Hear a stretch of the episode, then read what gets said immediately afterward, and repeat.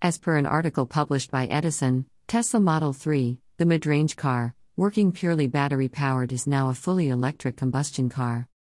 Frank Obrist, an Austrian engineer, and his company Obrist Powertrain designed the hyper hybrid machine where they placed a compact and efficient gasoline engine in a front truck that can be named as Frunk.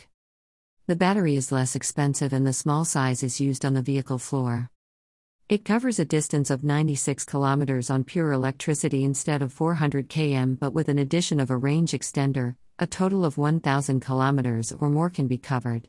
As the report suggests, a generator that consists of the small two cylinder gasoline engine for the required battery runs always in an optimum speed range with a perfect fuel air ratio. An efficiency of 40% in the engine requires no exhaust gas after treatment. The Tesla Model 3 car is running on an average of 2 liters of gasoline per 100 kilometers. The gasoline generator was designed by Obrist, and the concept of hyper hybrid is by himself. The capacity of the energy storage in the Obrist Mark II is 17.3 kilowatt hours, whereas the capacity of the original battery of the Tesla Model 3 is 50 kWh and weighs more than 380 kilograms.